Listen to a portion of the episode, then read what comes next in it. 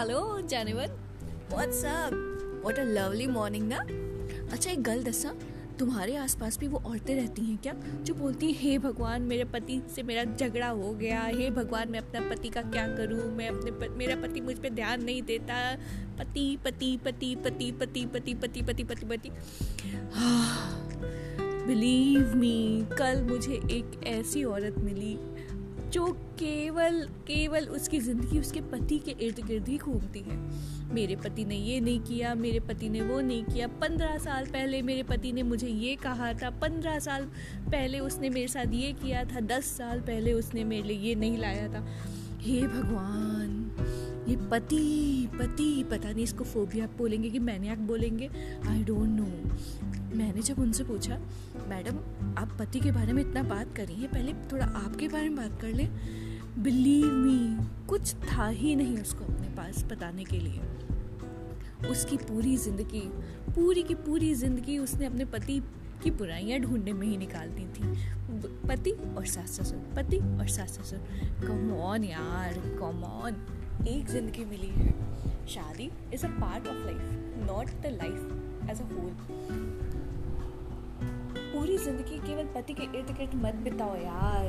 बीत जाएँगे ये लम्हे, बीत जाएँगे दिन, बीत जाएँगे साल। थोड़ा अपने बारे में सोचो, थोड़ा बैठो, थोड़ा सांस लो, थोड़ा मेडिटेट करो, थोड़ा देखो, थोड़ा संवारो अपने आप को। थोड़ा सोचो, कौन हो तुम? थोड़ा ये सोचो, चाहती क्या हो? भगवान ने कुछ तो खास रीज़न से बनाया होगा ना तुम्हें। क्या खूबी क्या लाई है तुम्हें बना के? कुछ बनाते समय एक्सपेक्ट तो किया ही होगा कि हाँ मैं बना रहा हूँ, कोई तो कमाल करके दिखाएगी। इसमें ये खूबी मैं डाल रहा हूँ, देखना महक के दिखाएगी। थम के देखो, क्या वो तुमने भगवान को पूरा किया? जो भगवान ने तुम्हें सोचा था, जो सोच के क्रिएट किया था तुम्हें, क्या बना पाए? अगर नहीं तो थमो ज़रा।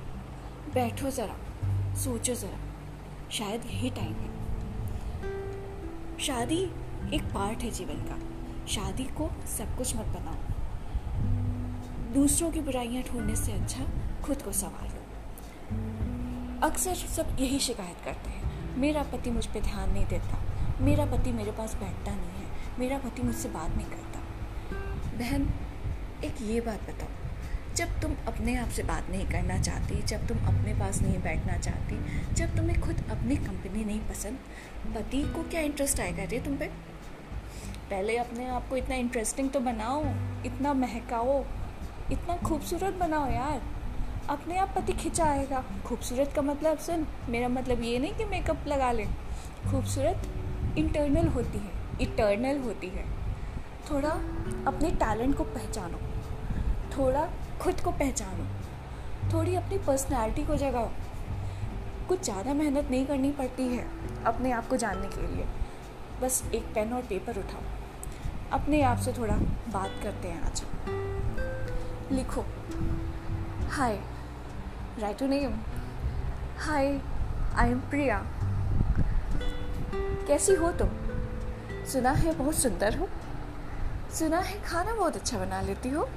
सुना है डांस में बड़ा मन लगता है तुम्हारा। मुझे याद है, जब तुम बचपन में छोटी थी। ओह सॉरी बचपन में तो सब छोटे होते हैं।